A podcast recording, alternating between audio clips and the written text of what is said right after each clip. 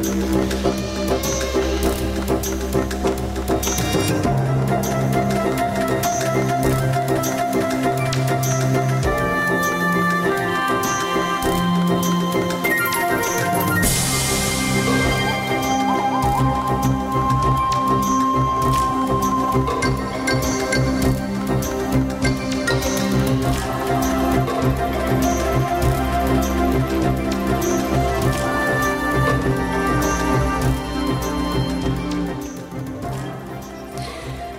WWF ジャパン presents。地球をもっと好きになる1時間。 One Planet Lifestyle スタートです。担当パーソナリティは鈴木美穂です。そして今夜のナビゲーターは？WWF ジャパンの山本あさみと、はい、WWF ジャパン自然保護室気候変動エネルギーグループの田中健です。はいよろしくお願いいたします。今日は、ね、田中さん今日は初登場でまた後ほどお話を伺いたいと思うんですがさあ山本さん、はい、今回のテーマ何でしょうか？はい、えー、9月の末にニューヨークで国連気候行動サミットというのが開かれておりまして、うん、えー、2回前の放送でも、はい、の小泉環境大臣とか、えー、グレタさんの発言なんかも少し、ね、あの、はい、取り上げさせていただきました。はい、で今回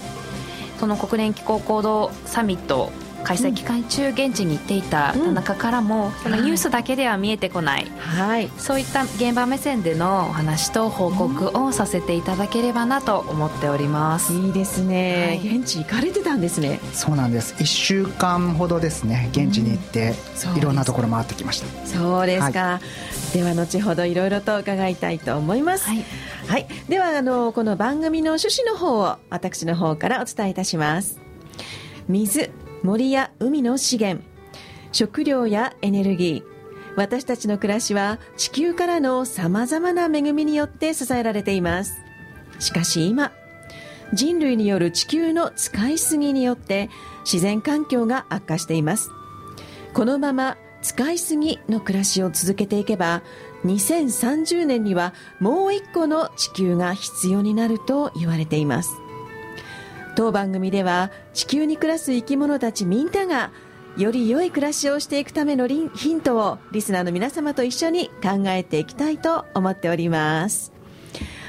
さてさてここでですね初登場、はい、田中健さん俳優さんかと思っちゃいますけれども。同姓同名よく言われますね。ね、はい、全く字も一緒で田中健さんなんですが、えーあの田中さんがあの WWF に入局された経緯あのいつ頃入られたんですか、えっと、実は私まだあの短くてですね昨年の8月からなので1年と少しなります。1年ちょっと、はい、そうですか。入られていかがですか？そうですね。なかなかあの気候変動今日話するような内容っていうのはすごく専門的なところも多いので、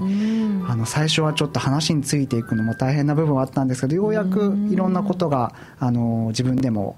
理解し始めて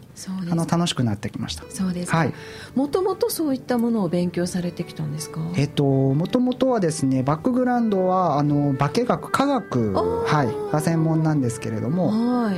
あの前職もずっとあの環境系の仕事を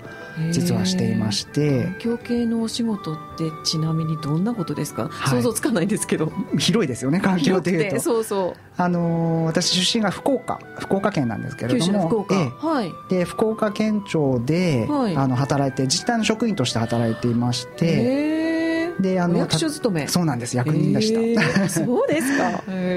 であのいろんな環境の仕事あるんですけど例えば大気ですね。大気空気。空気,、はい、空気大気汚染の問題ですとか、はい、あとは水川とか海とかそういった水の、えーと環境を守るとか、あとはあのゴミの管理リサイクルを進めるとかそういったいろんな環境の仕事を、まあ、福岡県の環境を守る仕事ということでしていましたね。へえ、はい、あそうですか。その中でも割と現場に出る立場そうですね。現場最初はやっぱり現場から始めて本当に地域の方と話しながらいろんな苦情対応したりとかも たくさんあったんですけれども。大変ですねそうですね、ね、まあなかなか大変ではありましたけどあの、まあ、とても、ね、必要な仕事ですので。そうですね、えー、でもそこから WWF に入ろうと思われた理由って何かあったんですか？はい。あのーまあ、たまたまなんですけれども2年間、あの福岡県から経済産業省ですね国にあの出向する2年間、はい、行く機会がをもらいまして、はい、でそこでまあ福岡から東京に出てきたわけなんですけれども、うん、そこであの初めて同じ環境の仕事ではあるんですけど国際、まあ、ちょっと日本のあの日本を超えた海外とつながるような仕事をさせていただいてそこでちょっと私のまあこうなんでしょう視野が広がったといいますかもしかすると福岡を出て、うん。あのいろんなもうちょっと広い視野で何か同じような環境の仕事できるんじゃないかなと思ってそこであの思い切ってあの自治体福岡県を退職したんです。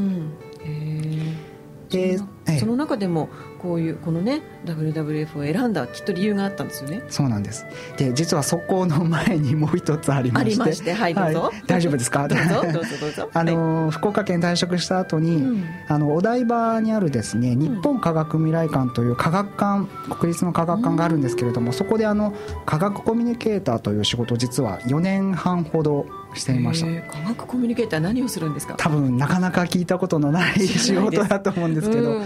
あの科学館なのでいろんな方が科学館を訪れますのでお客様とお話しするのもありますし、うん、例えばイベント企画したりとか、えーと、研究者を呼んでお話をしたりとかいろんなことがあるんですけど、あのそこのテーマっていうのがやっぱり環境問題だったりとかいろんな持続、まあ、今よく言われる持続可能な社会を作るという、そういうテーマに基づいて科学技術がこれから何をできるのかみたいなところをテーマにした仕事なんですね。要は研究者と一般の人たちを、まあ、仲介するような難しいことを分かりやすく伝えて、ね、市民たちの市民の方たちのアイデアをまた研究者に伝えてみたいなそういうあの役割を持った仕事なんです。それはあの子どもたちが遊びに行ったりするような施設ではないんですね？子どもたちも来ますのであそうなんですはい。あのー、なんでしょう対象は子供もいれば大人もいますしあの年配の方もいれば中高生なんかもいるのでいろんな方たちと関わりながら科学技術がこれからどう使ったら未来って良くなるんだろうみたいなことを考える仕事。それをそう考えるためにどんな企画すればいいかなとかそういうことをやってました。そこってなんかアミューズメント的なものじゃなくて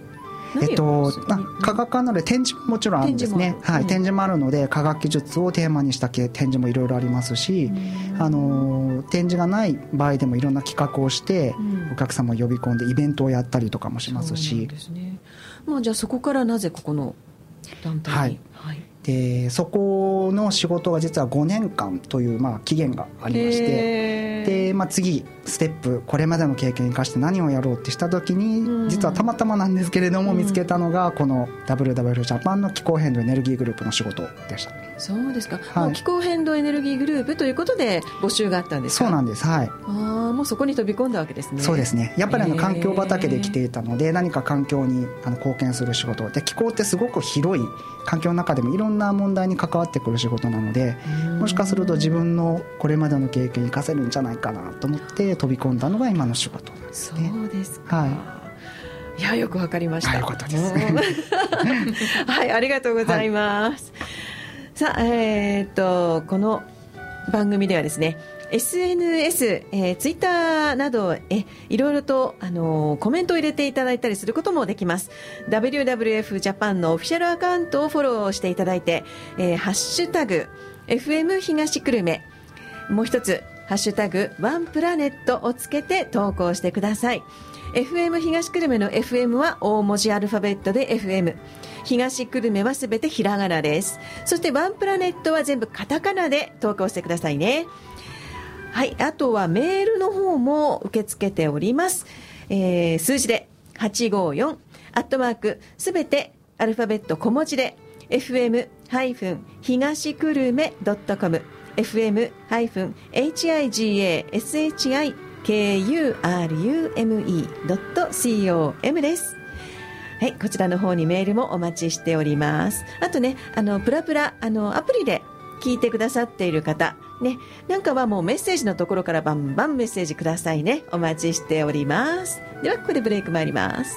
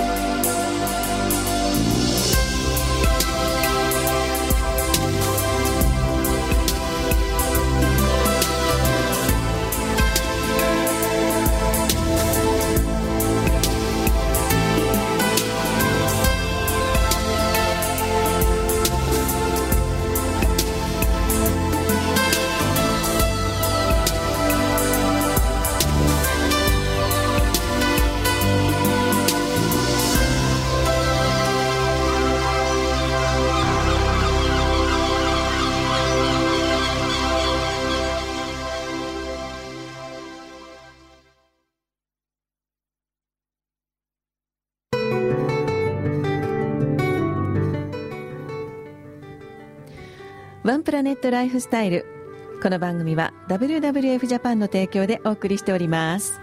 さあここからはニュースのコーナー。今週のニュース、はい、何何がありますか？はい。一つ目は、はい、えー、発生しちゃいましたね。台風。また。発生しました。また来ますよ週末、はい、ね今台風。19号。19号ねはい、はい、発生しちゃいました。今回も前回ちょっと大きな被害があった15号と同じようなちょっとルートで来そうっていうので。まだなんか回復しきってない千葉なんかそうなんですよね、ね、東京の島々もちょっと大きなね被害を受けたって聞いているのでまたちょっと同じような感じで来ちゃうと若干心配なところではあります。でちょっとそこであの気候変動の対策の一つの適用というちょっとお話をさせていただこうかなと思っておりまして、はい、まあ、今いろいろとその地球温暖化を止めるためにいろいろなまあ対策っていうのは取っていると思うんですけれども、はい、まあ、それをいろいろやっぱりやっても、うん、その気候変動の影響が避けられない場合、まあ、そうした影響に対処しその被害を回避回避して軽減していくっていうことが、まあ、適用のなるほど。適用っていうことなんですね。そで、ね、それまあ適用っていろいろとあるんですけれども、うん。はい、例えばまあ農作物の場合は、うん、まあ、今まではこれで育っていたけれども、うん、やっぱり高温に強い品種に変えたりとか、作付けの時期を調整したりするとか、ね、まあ、そういった調整も必要ですしですし今回まあその台風っていうのは気象の災害から守るような、はいまあ、適用っていったところになるので、はい、その例えばですけれども、うん、その地下鉄とか水が入りやすいところにシャッターをつけたりとか、うん、まあ、今までその関東地方でやっていた台風対策っていうのを、うん。もしかしたらちょっと変えていかなきゃいけないかなっていうのも出てくると思うんですよね。そうですね。今までものすごい被害が出てたエリアにちょっと真似していかなくちゃいけないかもしれない、えー、そうなんですよ、うん、っていうのでそんなちょっと面白い話というか、うんうん、あの沖縄に、はい、沖縄の方に住んでいる知り合いから、はいフェイスフェイスブックで、はい、あの 投稿してくれたんですけれども、はい、あの沖縄ではこうしてますよっていうような対策でちょっと面白いのが一つほうなるほどなっていうので、はい。まあ、ややっぱり向こうだと自動車もやっぱり簡単に転がっちゃったりとか押されちゃったりするそうなんですよ。すごいですよね、うん、確かにニュースとかで見てもあの風の吹き方を見ると、うん、はああり得るかなっていうのは若干思うんですけれども。なんかやっぱ飛ばないようにちょっとでも車が重たくなるように燃料を満タンにするとか。なるほど、それならでもできますね。できますね、うん、でまあ雨戸を閉めるっていうのも、うんうん、まあやってらっしゃる方多いと思うんですけれども、ね、まあ当然のようにやっていただくとか、そうですね、うん、あとはその物が飛んでくるっていうのは自分のところだけのものが飛ぶだけじゃなくて、うん、その外から飛んでくるっていうこともやっぱ影響として大いにあり得るので、まあ、例えば車は石とかそういう砂利とかが飛んでこないところに止めるだったりとか。なかなかこっちだと私もあ実践してないなっていうちょっと気づきがあったりしました。そうか、はい、満タンか。そうなんですよ。で、またちょっと週末にですね、伊豆大島の方に遊びに行ってきまして、で、ね、ニュースでガラスが全部壊れてしまったとか屋根が飛んでしまったっていうような、あの現場もちょっと車で通りかかったんですけれども、やっぱりまあ古いお家、古い建物っていうのが大きな被害に遭ってたかなというような。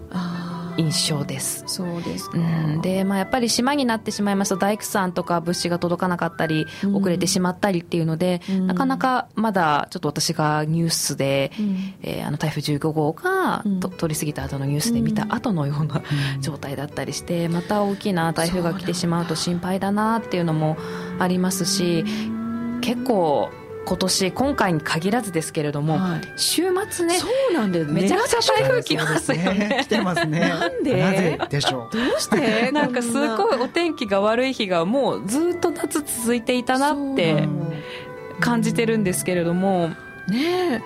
台風って日にち選んでくるんですかね曜日ね。ね なんかやっぱり温暖化の影響で、その台風の強大化っていうのもあり得る話だと思うので、そうなってくるとやはりその海のレジャーをなりわいにしている方だったりとか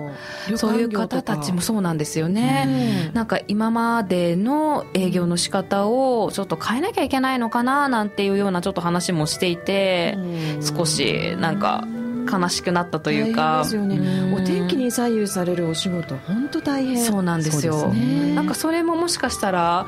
まあ適用の対策の一つそうか。になんか、ね、なるのかなっていうのは思うんですけれども、ね、なんか台風をレジャーに変える、うん、無理か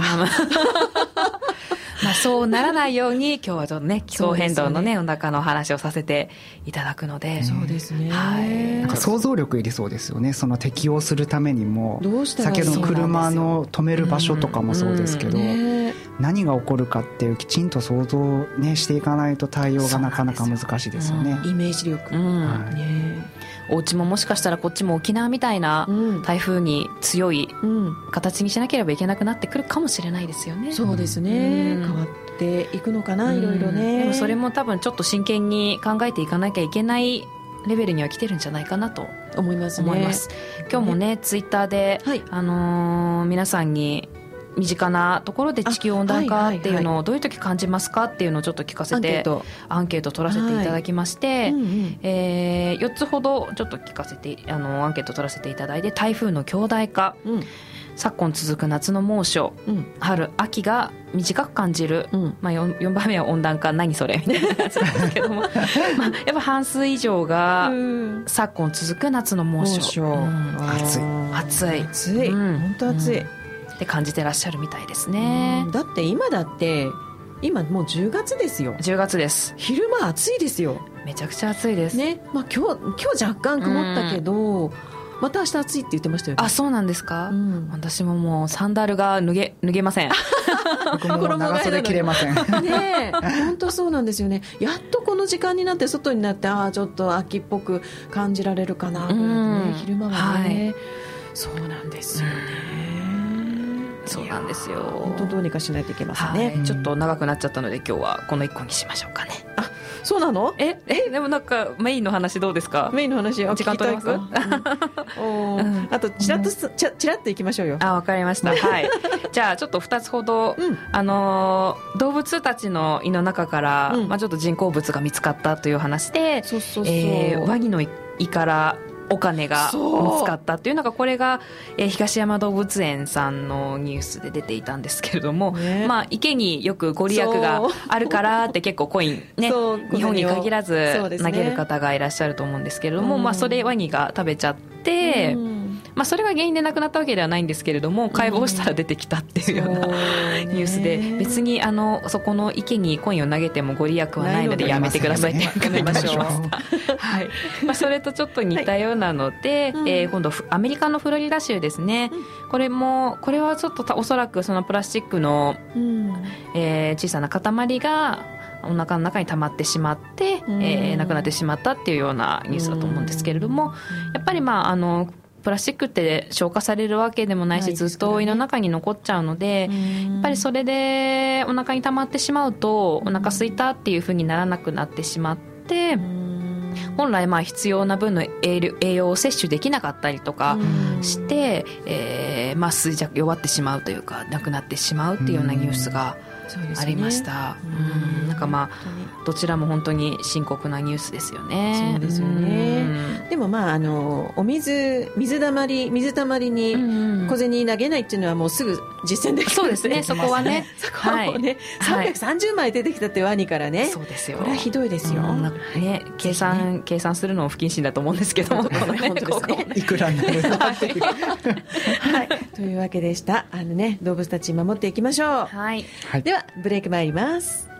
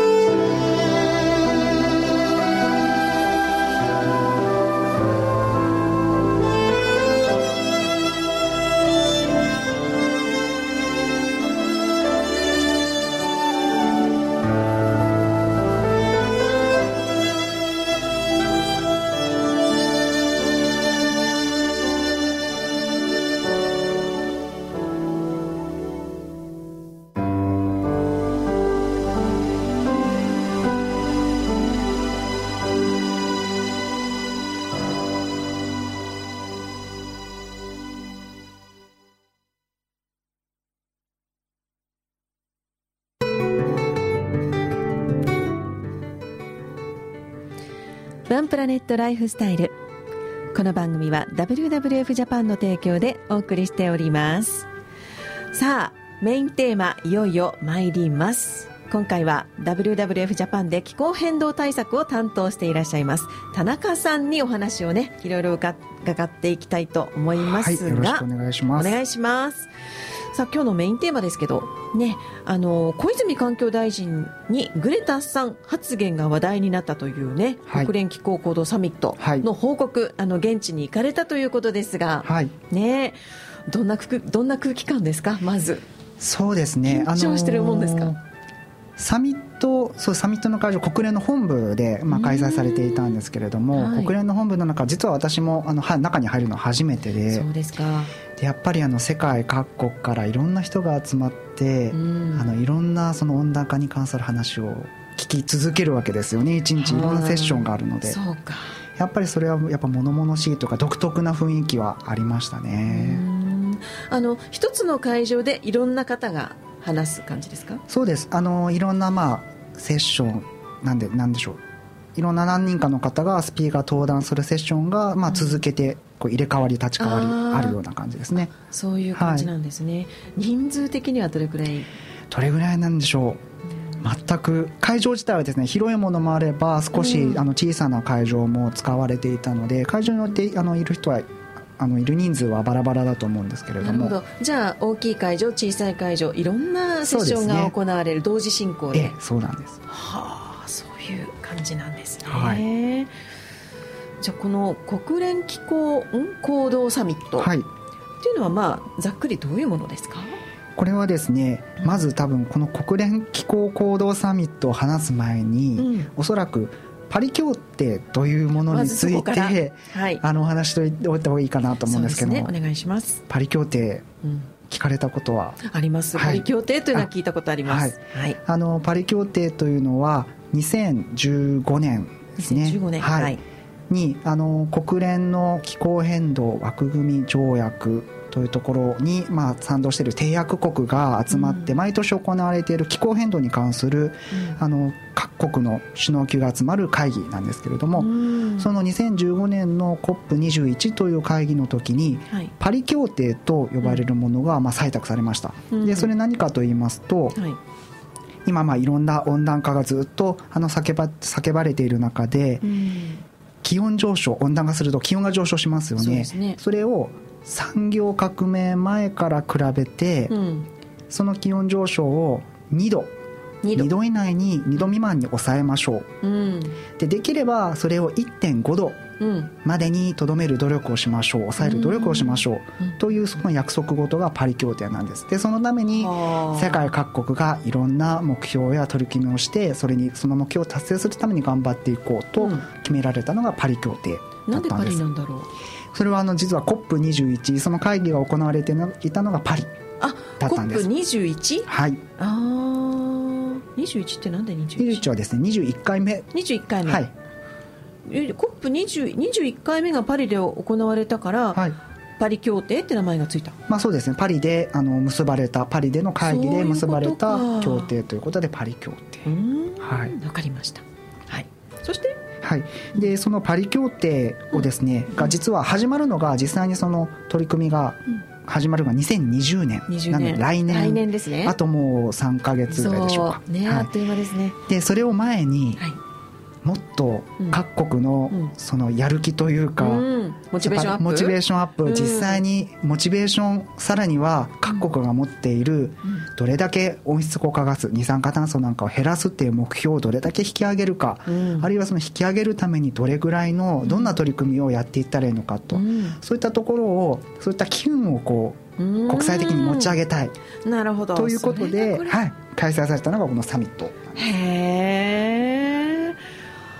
わかりました、はい、ね、じゃあこの国連気候変動気候行動サミット、はい、2019が重要なのは何なんですかね、重要な点。それがあのさっき言ったパリ協定が2020年に始まるというところなんですけれども、はい、あのそれを前に行われたのがこのまあ今回のサミットなんですが実は先ほど言ったパリ協定って2度までに抑えよう,、そうですね、できれば1.5度ですよね。ね。であの実は今国際的にはですねその2度よりも1.5度、うん、より温暖化の影響が少ない1.5度に抑えるっていうところが主流の目標になってきてるんです。で今までそれまでは2度だったんですけども、はい、昨年に実はその1.5度と2度でどれぐらい温暖化の影響と違うのかっていう報告書がですね、はいはい、国際機関から出されたんですけれども。たかが0.5度。そうなんです。って思いますよね。ねででも実はすごくいろんなところでそこで影響が変わってくるということが科学的にも分かってきたんですね。そうですか。でそこからもうみんな1.5度目指さなきゃってなってきたんですけど実は今各国が持っているどれぐらい温室効果ガスを削減するか CO2 削減していくかっていう目標値を足し合わせても、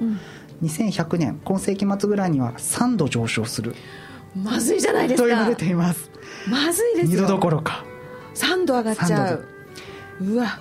そうなるともうまずい。ということで、うん、はい。えー、その3度まずいということでそのためにはやっぱり各国が持っている目標を引き上げないといけないそうですよ。もっと頑張らないと。そうなんです。引き上げるためにはやっぱりそういった機運も持ち上げていきたいということで、うん、この2019年今回行われたサミットでは、はい、その各国が持っている目標を引き上げる。でさらにはそこに達成するためのいろんな取り組みをその場で発表する場として開催されたのがこのサミットなんです。へえ大丈夫ですか日本日本 実は。実は、まあ個人的にはとてもあの残念だ。った。まあでもまだ期待できると思うのでそこはちょっとまた後でお話もできればと思います。はい、そうかでこの今回のサミットで行われたことの中に、なんかユース気候サミットっていうのがあったそうで、はい、そうですね、はい、あのユース、まあ、いわゆる若者なんですけども、ね。うん、今おそらく今回のサミットであのグレタ・トゥンベリさんというスイスあスウェーデンのスウェーデンの、はい、16歳の少女ですね。ね高校生ですよね、えー、うん、彼女のまあスピーチがすごく話題になりましたけれども、うん、彼女がまあ始めたスクールストライキ気候気候変動をの、まあ、危機を訴えるために学校を休んで毎週金曜日にストライキをやるという一人で始めた行動が今世界各国で広まっている。で実はこのユース気候サミットっていうのはそういった若者の動きをサミットとして行うことでもっと盛り上げてもっと大人たちにその声を訴えていこうということで初めて国連が開催したのがこのユース気候サミットでした。へえどういう若者が参加するんですか？はい。あの私が調べたところによりますと、はい、ここに参加したい若者は、はい、7000人以上応募した7000人応募する、はい、世界中から。世界中から。でその中で、えー、大体まあ500 600人以上ぐらいですかね、うんうん、ぐらいが実際に参加できたそうなんですけれどもで会場で私も実はそのサミットユース気候サミットのあるセッションを覗くことができまして、見てみるとやっぱり大人たちのセッションとは全然雰囲気が違ってですね本当にもう次々に子供あの若者から手が上がってこんな学級会みたいな感じですかね。こここもう私次私次私っていう感じで自分の思っていること自分の意見をどうしても述べたいっていう、もうしかも述べる意見ってすごくストレートでフレッシュでそういったあの意見がすごく活発に交わされる場でしたね。なんか国会みたいに居眠りしてる人なんかいないんでしょうね。いなかったと思います。そうですか。でその中でもなんかあの特別に選ばれた人が、はい、あの100人ほどいたって。あ、そうなんです。うん、あのその中でもまあ高いより高い志を持っている人、より具体的ななんか活動を、うん、あのしている人なんかがですね100人選ばれたんですけども、うん、その100人っていうのは。そのニューヨークに、まあ、現場まで現地まで行かないといけないですよね各国から、はい、その時に二酸化炭素を出さないような、うん、えっと、方法、うん、交通手段交通手段。はい、うん、でそれを、えっと、チケットとして国連から提供されてもらって、それを使っていける人が100人いたそうです。それをじゃあお金でもらったんですかね？えっと多分ですねその、まあ、グレタさんなんか船使って行ってましたけども。あの動力のないヨットで行ったんですよね彼女はい。で多分そう全員がそういうわけにはいかないので、ね、おそらくそのなんでしょう二酸化炭素を出さない方法っていうのが、うん、実はあのオフセットというちょっとまあ難しい話なんですけどなんだろうなんて言ったらいいんでしょう。二酸化炭素を実際にはまあ出さな二酸化炭素を出さない方法で、うん、えっとなんて言ったらいいんだろう。難しいですね実際には移動処理手段として二酸化炭素は出してるんだけれども、はい、出していない場所のその価値出していないっていうものを、まあ、クレジット、まあ、環境価値お金として買うことができたりするんですけどそういった方法を使って実際には出してるんだけどトータルで見ると、うん、そういうクレジットというものを使って出していないというふうに計算1か月を計算するような方法があるんですね、まあ、そういった方法なんかもあの使われてると思います。あそうなんですね、はい、それが選ばれた100名の若者ね、はい、そうですか。あとはあのもう一つ非国家アクターの動きっていうのがあるんですが、はい、これ何ですか？これあの非国家アクターというのはですね実は、うん、あのそれこそパリ協定ができてからすごく世界的にも注目されているんですけども、いわゆるあの企業とか、うん、あるいは自治体ですとか、はい、私たち WWF の NGO もそうですし、はいね、国国家政府以外の、うん、えっと、アクター主体を非国家アクターと呼んでいます。あ国ではない、はい、活動している人たちそうですね、まああの国以外の、まあ、団体あらゆる団体といったら分かりやすいですかね。なるほどなるほど、うんうんうん、はい。でこの JCI などのっていうのは、はい、この JCI って何ですか？この JCI っていうのはですね日本語で言うと気候変動イニシアティブ気候変動イニシアティブ、はい、で英語で言うと Japan Climate Initiative で頭文字で JCI なんですけどこれはあの日本のですね、そういった非国家アクター企業とか自治体とか NGO とかいろんな団体が集まるネットワークなんです、うん、であの、まあ、ももちろん目的がありまして、うん、えっ、ー、と今まあそのパリ協定を実現するためにどんどんどんどん脱炭素化をしていかないといけないという中でそこに向かって日本から私たちそれぞれが最先端先端に立って脱炭素化に向けた、え活動気候変動対策をやっていきますよっていうところに賛同したそういった非国家アクターたちが集まるネットワーク。活動団体みたいな。そうなんです。はい。へえんかちょっと取りまとめてくれてるのが JCI えっと JCI がそのネットネットワークの名前で、うん、そこのまあ事務局3団体でやってるんですけどその一つが実は WW ジャパンと。そうなんですか、はい、そうなんです。え3団体ってあともう2つって何ですか、えっと、もう一つはですね自然エネルギー財団というところ、うん、でもう一つは CDB ジャパンというところなんですけど CD? CDP CDP はい。CDP ジャパン。いずれも気候変動に関するあの活動をしている NGO ですね。そうですか、はい、あとなんかこう日本でもまだ石炭火力発電ってやってるのかな、はい、やってますよね。はい。そこが課題ですね。でしょう、はい、ね一番二酸化炭素を出してしまう。そうなんね、はい、発電方法なので、うん、そうなんです。でその石炭火力日本では今既存で動いているものもありますし、で新規でこれから新たに作ろうとしている建設計画もまだ誰がそんなこと言ってるんだろうね。そうです普段ね電気使ってると電気の先って見えないので、ね、どんな方法で発電されてるかってなかなかこうイメージしづらいんですけど実は日本はそういうふうにあの二酸化炭素をたくさん出す発電方法石炭火力っていうのがまだまだたくさん使われています。でこのあの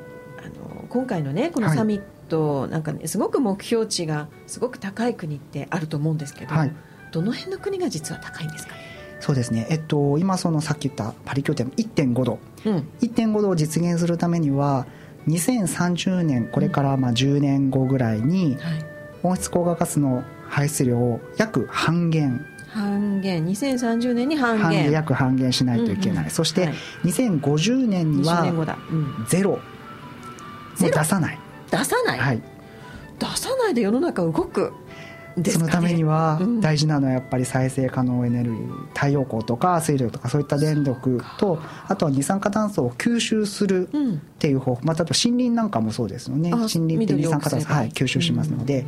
発電あ二酸化炭素を出さない方法、あるいは吸収する方法。そんなことを組み合わせて、実質ゼロの社会を作ろうとそれが2050年。2050年。そういう高い目標を掲げてるのは？それを掲げてるのが、うん、えーと、ちょうどサミットの時にそれを発表したのがドイツです。さすが。でヨーロッパは割と進んでいるところが多くてフランスなんかもそうですしフランスもですか？イギリスなんかもそうですね。なんか地図で見るとあの辺ってなんかね集中してますね、はい、うんこの辺って、はい、うんそっか。ね。はいさあこの今後あの COP25 あのこう日本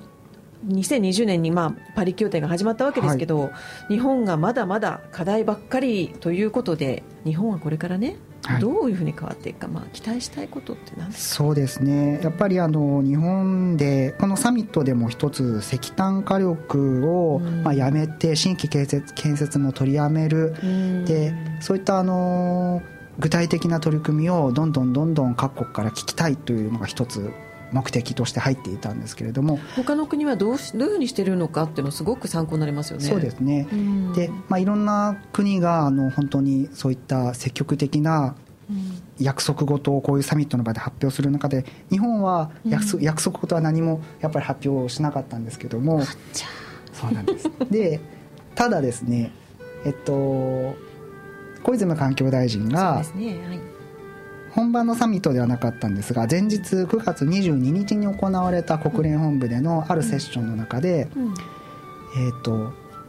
まあ、京都議定書以来日本はリーダーリーダーシップをなかなか取れていなかったんだけれども、うん、今日から日本は変わりますとほう。いうふうにおっしゃったんです。そうですか。はい。期待しちゃう。なので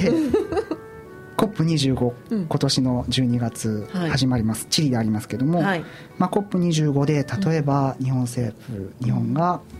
さっき言った国の目標ですよね。高い目標をそこで発表するとか、あるいは石炭に関する方針をそこで何か新たに発表するとかそういった動きに何かつながってくれるといいなという期待はあります。そうですね、はい小泉環境大臣にお会いされたんですか？お会いできました。できました？はいできました。どどどどんな感じの方ですか？ご挨拶はできました。あそうですか、はい、どんな感じの方ですか？でもやっぱりすごくあの真摯に、うん、あのお話を聞いてくださって。はい。そうですか。感じのいい方でした感じのいい方です そうですか。もちろん。はい、はい、よかった。いやじゃあねちょっとこれからの日本に期待できそうかな。期待したいですね。期待したいですね。そういう意味ではその COP25 とか、うん、その来年始まるパリ協定が日本がどういうふうにそこに応えていくのかっていうのはまあ注目のところかなという気がします。ね、はい、そこから相当変わるでしょうね、はい、変わるとしたらね。そうですか。ありがとうございました。ここでブレイク参ります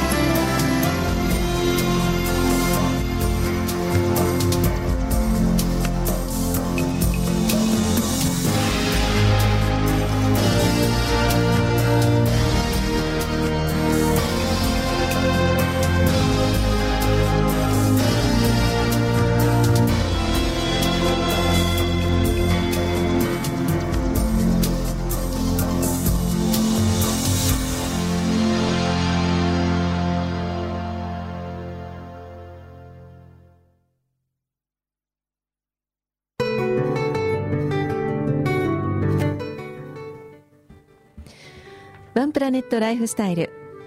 この番組は WWF ジャパンの提供でお送りしております。ここでメッセージ頂戴しましたのでお読みいたします。